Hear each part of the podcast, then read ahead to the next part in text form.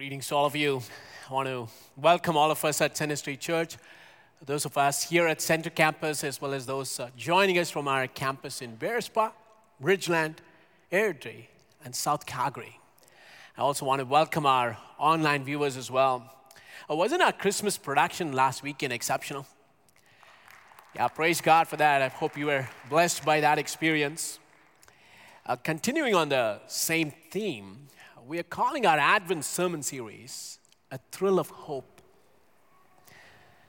There's a popular quote on hope. I don't know where it came from or who said it, but there's a lot of truth in these words. Listen to this. Human beings can live for 40 days without food, four days without water, and four minutes without air, but we cannot live for four seconds without hope. Hope is essential for life. When times are tough, when everything seems to be dark and gloomy, when the future is uncertain, when plans simply fall through, what keeps us going is hope. When you're in an environment of despair and hopelessness for a long time, it takes its toll on you. It affects you more than you realize. It sucks the very life out of you. Now, hope is not wishful thinking or naive optimism. Uh, we may use the word synonymously, but there is a big difference between a wish and hope. A wish is a desire for something or a particular outcome.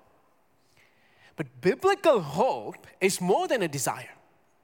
It is a confident expectation that what you are hoping for is going to come true. There is an element of certainty in all of this. When you hope for something, you are counting on it. You know the end outcome, how all of this is going to pan out. It is the confident expectation and anticipation that draws a line between a wish and a hope. All hope has an object. The object of biblical hope is not just a change in circumstances or a better future but the object of biblical hope is God Himself. Biblical hope is rooted in the person of God. As you read the Christmas story, we see the, there's a question that keeps surfacing In who is our hope? The narrative of the Christmas story in the Gospel of Luke presents a collage of voices that attest to Jesus. A wide range of people with varying social backgrounds all testify that our ultimate hope is not in the change of our circumstances or wishing our problems go away, but true lasting hope is found in Jesus alone. Today we're going to look at a Christmas character, an old man, an obscure figure who shows up at just one place in the Bible. And he demonstrates to us what it means to wait confidently in hope, no matter the circumstances. So our text for today is from Luke chapter 2, verses 25 to 35. And if you're physically able, I'm going to ask you to stand as we honor the reading of God's word.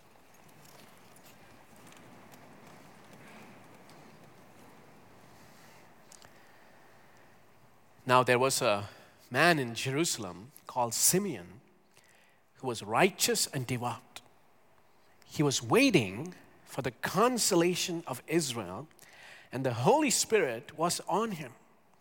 It had been revealed to him by the Holy Spirit that he would not die before he had seen the Lord's Messiah. Moved by the Spirit, he went into the temple courts. When the parents brought in the child Jesus to do for him what the custom of the law required, Simeon took him in his arms and praised God, saying, Sovereign Lord, as you have promised, you may now dismiss your servant in peace. For my eyes have seen your salvation, which you have prepared in the sight of all nations, a light for revelation to the Gentiles and the glory of your people, Israel. The child's father and mother marveled at what was said about him. Then Simeon blessed them and said to Mary, his mother, This child is destined to cause the falling and rising of many in Israel and to be a sign that will be spoken against, so that the thoughts of many hearts will be revealed, and a sword will pierce your own soul too. Would you pray with me? Lord, we are in need of a fresh infusion of hope. Considering the circumstances that we've gone through and the uncertainties that face us, uh, we want to fix our eyes on you, Jesus, because you are the object of our hope. So come and minister to us now. Personalize this message for us. No matter what we have gone through, how we feel right now, when we leave this place, may we leave abounding in hope. And we know that this is a miracle that you alone can do. It's not in our power. So come and be with us and speak to us in the power of your Spirit. We ask this in the name of our Lord and Savior Jesus Christ. Amen. You are maybe seated.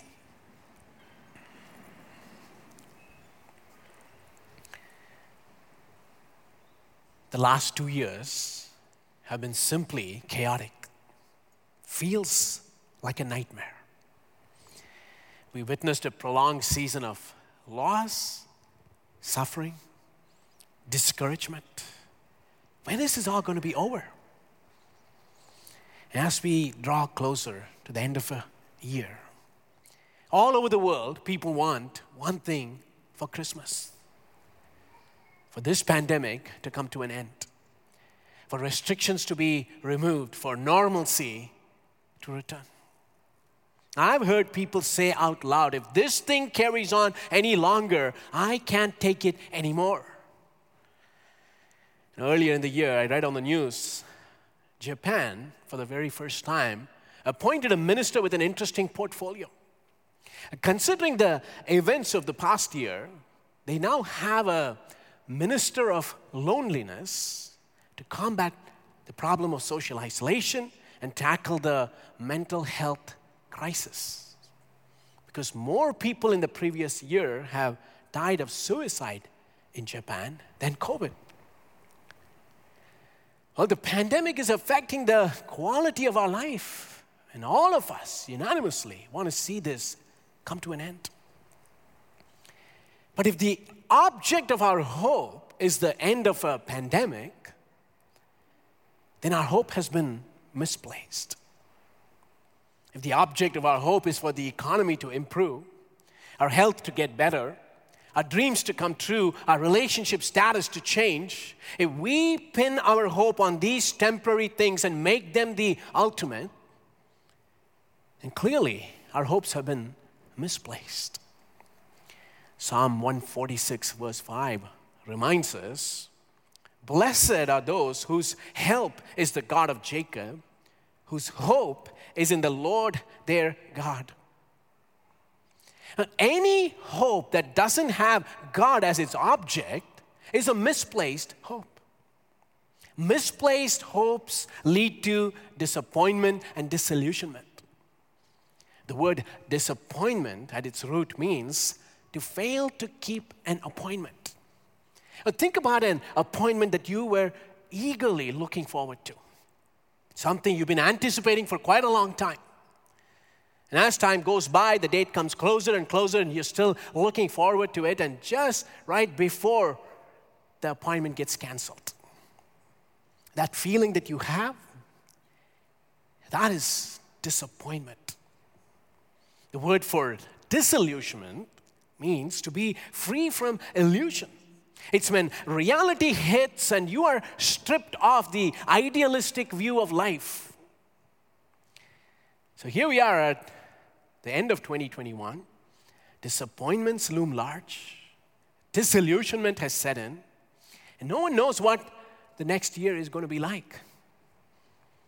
And perhaps more than ever, our generation is in a place where we can relate with the people during Jesus' time who lived 2,000 years ago. That was the world Jesus was born into a world of disappointment and disillusionment. The people in Israel at the time also lived in an environment of chaos and uncertainty. The ruthless Roman Empire dominated the face of the earth. For 400 years, Israel had no freedom. They were under one oppressive regime after another. For 400 years, they heard no word from God. There were no prophetic voices, only dead silence. There was a cry for deliverance, freedom, for shackles to be broken. But any political uprising was squished immediately by the iron hand of the Roman Empire. Almost every person in Israel 2,000 years ago were hoping for a change in circumstances, wishing for normalcy to return, for restrictions to be removed. Can you identify with that? But here comes a person in our story who didn't just wish for a change in external circumstances, but he hoped for something that's far deeper. Here's a person whose hope was rooted in God and His Word. We do not know much about Simeon, who he was, what was his profession. This is the only place he shows up in the scripture. But the Bible says some incredible things about Simeon's character.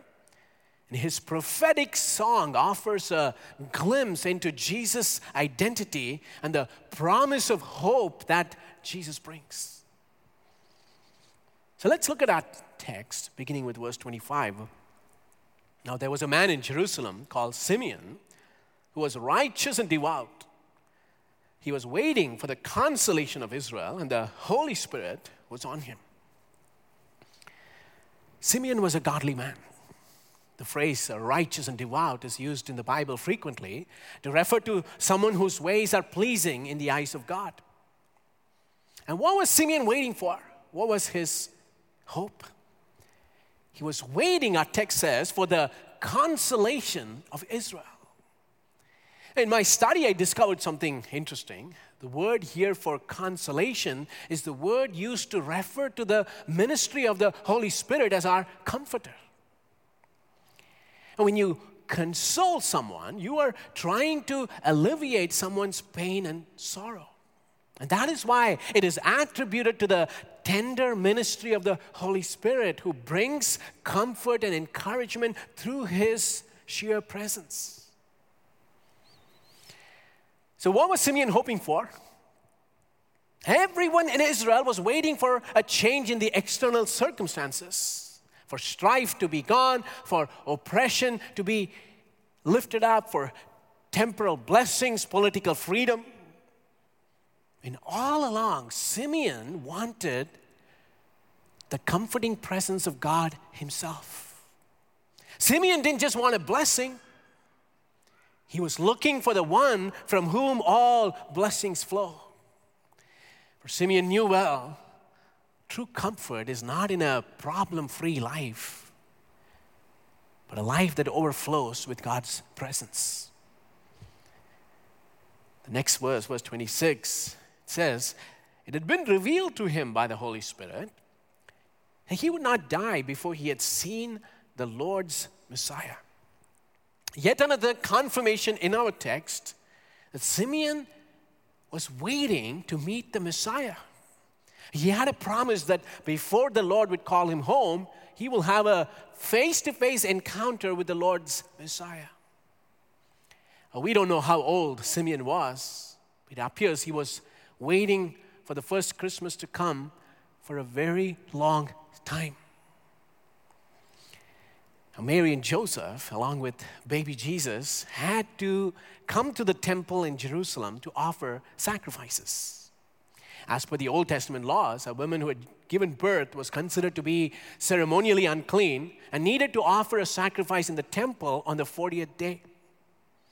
And the normal sacrifice would have been a lamb, but if a family was poor, then they could offer a pigeon or dove.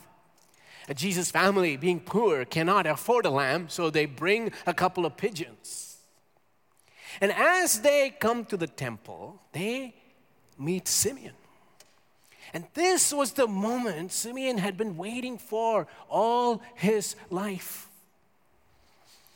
And his devotion and faithfulness serves as a model for us. God's people, all through the Bible, have been people of hope. They live with the expectation that the future that God has promised us is bright and beautiful. No matter how dark it may seem at night, the sun will rise at the stroke of dawn. We know that. In the same way, the people of God can also be people of hope. The times may be dark and God's promises may seem far fetched, unrighteousness may abound, and the future may seem bleak. But it's only a matter of time before the Sun of Righteousness will arise with healing in its wings. Never lose sight of that. And like Simeon, we can look forward to the unfolding of God's plans because God is always at work. Verse 27 of our text says, Moved by the Spirit, he went into the temple courts. When the parents brought in the child Jesus to do for him what the custom of the law required. And an important phrase there is moved by the Spirit. Uh, throughout the Christmas story, God is actively at work. Now, on the outside, there may not seem to be any evidence of that reality. For Caesar Augustus was still emperor of Rome. Herod was in charge of Galilee, oppressing all of its residents. Injustices abounded in the society. There's unfair taxation, religious restrictions. On the outside, it looked like a hellhole. But deep inside, when you pay attention, you see God was actively at work. There are no coincidences in the Christmas narrative.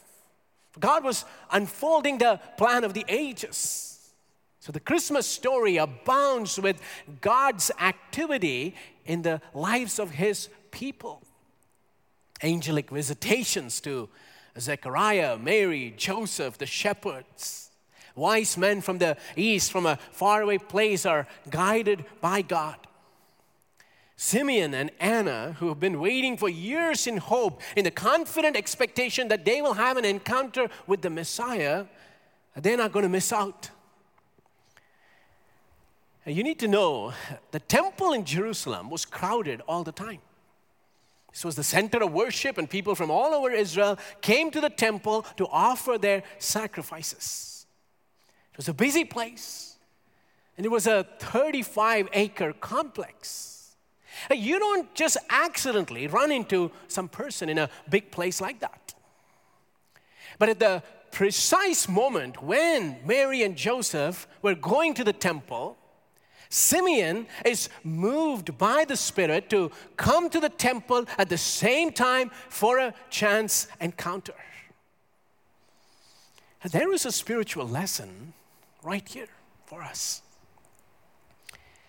God meets us through the regular spiritual rhythms we have established in our life, those patterns we have of connecting with God. And for our text gives us some insights into the spiritual rhythms of Simeon's life. Simeon must have had the habit of coming to the temple, the house of God, on a regular basis. Simeon was a prayerful man. Our text also says he was righteous and devout and filled with the Spirit. So he lived a spirit filled life. And based on his song, we know Simeon was quite familiar with the Old Testament. He read his Bible. Now, all this indicates to me the spiritual patterns of Simeon's life were rich. He goes to the house of God regularly.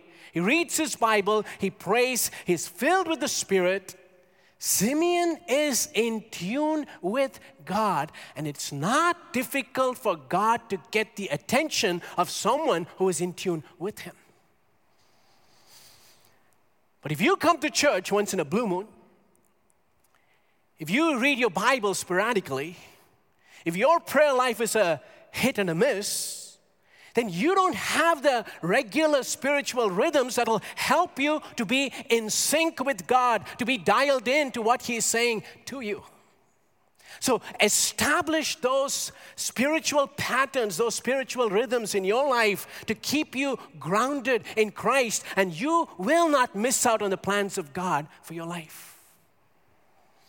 For at the right time, you will see the move of the Holy Spirit in your life. And what may, humanly speaking, seem like a sheer coincidence or a chance encounter is nothing but the precise execution of the plan of God for your life. So, Simeon, moved by the Spirit, comes to the temple at the same time as Mary and Joseph and has an encounter with baby Jesus. Our passage tells us that Simeon takes baby Jesus in his arms and he breaks into a, a song. Hear the lyrics of the song Sovereign Lord, as you have promised, you may not dismiss your servant in peace. For my eyes have seen your salvation, which you have prepared in the sight of all nations, a light for revelation to the Gentiles and the glory of your people, Israel. Simeon takes one look at baby Jesus and he says, My eyes have seen your salvation. Uh, Jesus is not the bringer of salvation, He is salvation personified. Jesus is the salvation of God, and you don't need to look anywhere else outside of Jesus. And not long ago, I was talking to a man in our city here in Calgary who was looking for God. And this was not a casual pursuit, but a serious pursuit. He told me sometimes he will go outside in the cold weather, sit on the ground covered in snow, and meditate for hours in the night. Into yoga, all forms of deep meditation, reading different spiritual books, exploring every single religion in order to find God. In my conversation, I told him, I truly admire your hunger and your commitment and the efforts that you're putting it to pursue God and find who He is. But all of this makes sense only if God is hiding. If God is hiding from you, then you have to work really hard in order to find who He is. And I told him, What if God is more eager to meet you than you are to find Him? For that is the kind of God the Bible reveals to us. He delights in revealing Himself to His people. And that spoke to His heart. For Christmas tells us that God is not hiding somewhere way up in heaven. But God has taken that initiative to come down to us. He's not hiding anymore. He has made himself visible through Jesus. So in Jesus, we see God's salvation. And that's what Israel had been waiting for all along. They had suffered so much as a nation years of captivity in Egypt, decades of exile, persecution, and physical onslaughts. They had gone through a lot. But here in this baby, was the consolation of Israel, the comfort that they've been looking for all along. The fulfillment of all of the dreams and hopes of the ages. In the face of this newborn baby, Simeon saw the salvation of God. Not just for Israel, but he says for all the peoples of the world through the agency of Israel, God's salvation is now flowing to the nations through the coming of Christ. You know, the fact that Simeon had this incredible revelation at the very birth of Jesus is stunning. But what do we see? Even in the book of Acts, the early church, after all that they had witnessed, had to work really hard to come to terms with the fact that the Messiah was not exclusively for the Jews, but he has come for all the nations. And that this old man, Simeon, had such depth and spiritual insight that he grasped the significance of the universal mission of Jesus is mind blowing. And in this baby born on Christmas Day, God infused hope into our world. All people of faith, prior to the coming of Jesus, looked forward to that event in history. And we today look back at this event 2,000 years ago. We receive strength from what God has done in the past, and that in turn gives us confidence that a faithful God will keep the promises for the future. True hope is in encountering Jesus in a personal way. And Simeon models it for us.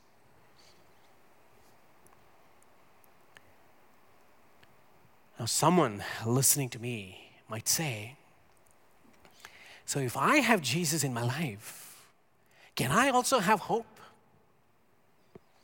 But what if my circumstances don't change?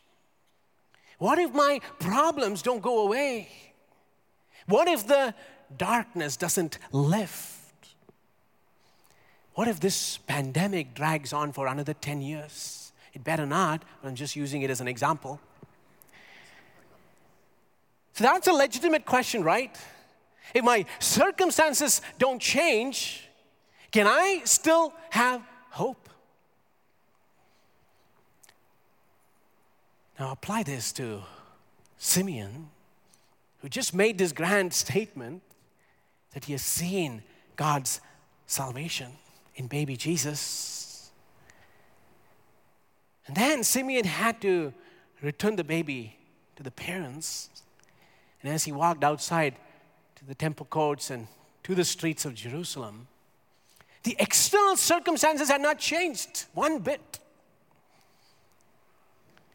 He would still seen the Roman soldiers patrolling the city. They were the poor and lame and the blind who were begging at the temple gates. The money changers were there extorting people and taking advantage of them. What difference has this encounter with Jesus made in Simeon's life that he could say, Now I can die in peace? How could you make such a grand claim like that, Simeon?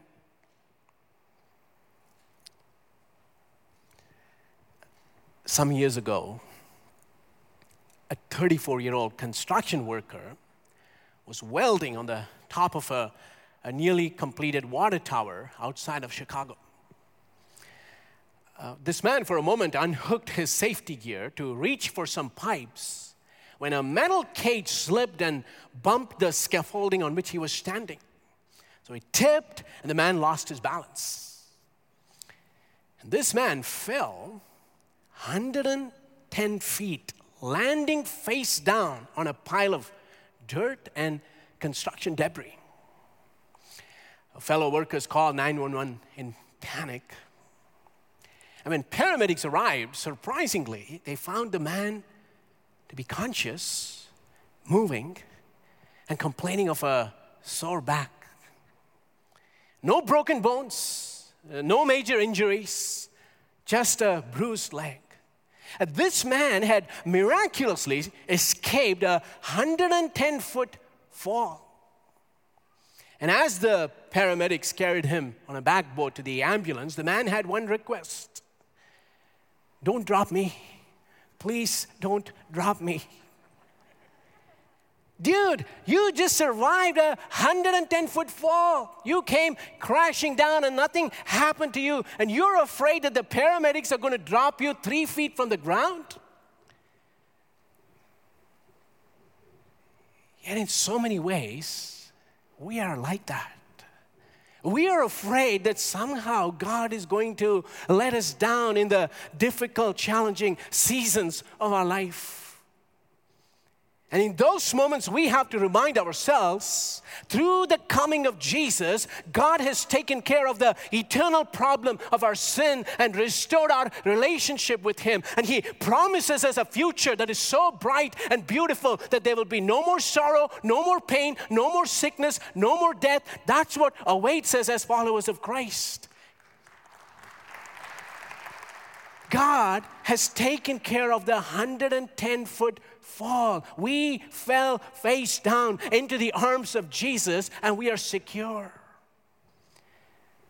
So, why worry about the three feet? That somehow Jesus is going to drop you now. That somehow he's going to lose his grip over your life. Romans chapter 8, verse 32 emphatically declares He who did not spare his own son, but gave him up for us all, how will he not also, along with him, graciously give us all things? Think about that for a moment. Let that sink in. If God was willing to part with his most prized possession to rescue you, if he allowed his only begotten son to endure the shame and agonies of the cross and die the most painful death that humans have ever come up with, if he took care of the fall of the entire human race, will he not take care of you in the now? If he has protected you from a 110 foot fall, will he drop you three feet from the ground? That's how Simeon could go home that day and rest in peace. The external circumstances had not changed one bit. But the salvation that God has provided in Jesus has taken care of the eternal future, and Simeon was assured that it will take care of him in the now. So, this Christmas, maybe be like Simeon. May we see God's salvation in Jesus afresh. That it will fill all of our longings, all of our expectations, all of our desires and anticipations. For if our hope is in Jesus, you will not be disappointed. Jesus takes care of us in the present and He guarantees us an eternal future with Him. But if we merely wish for our problems to go away, uh, this problem that you're wrestling with may go away. But It's only a matter of time before another problem is going to knock at our door. See, we live in a fallen world. And that is why the Christmas story raises an important question In who is our hope? All hope has an object. If your hope is in Jesus, you will not be shaken. You will have an anchor that will hold you steady. For the gospel of Jesus assures us, guarantees us, that through his coming, his incarnation, his death, and his glorious resurrection, Jesus has secured eternal salvation for all who place their faith in him. And when Jesus comes into your life, your circumstances may not change immediately, but Jesus will change how you view your circumstances. And you can be assured that you will be well taken care of, both in the now and all through eternity. That's the promise of the gospel.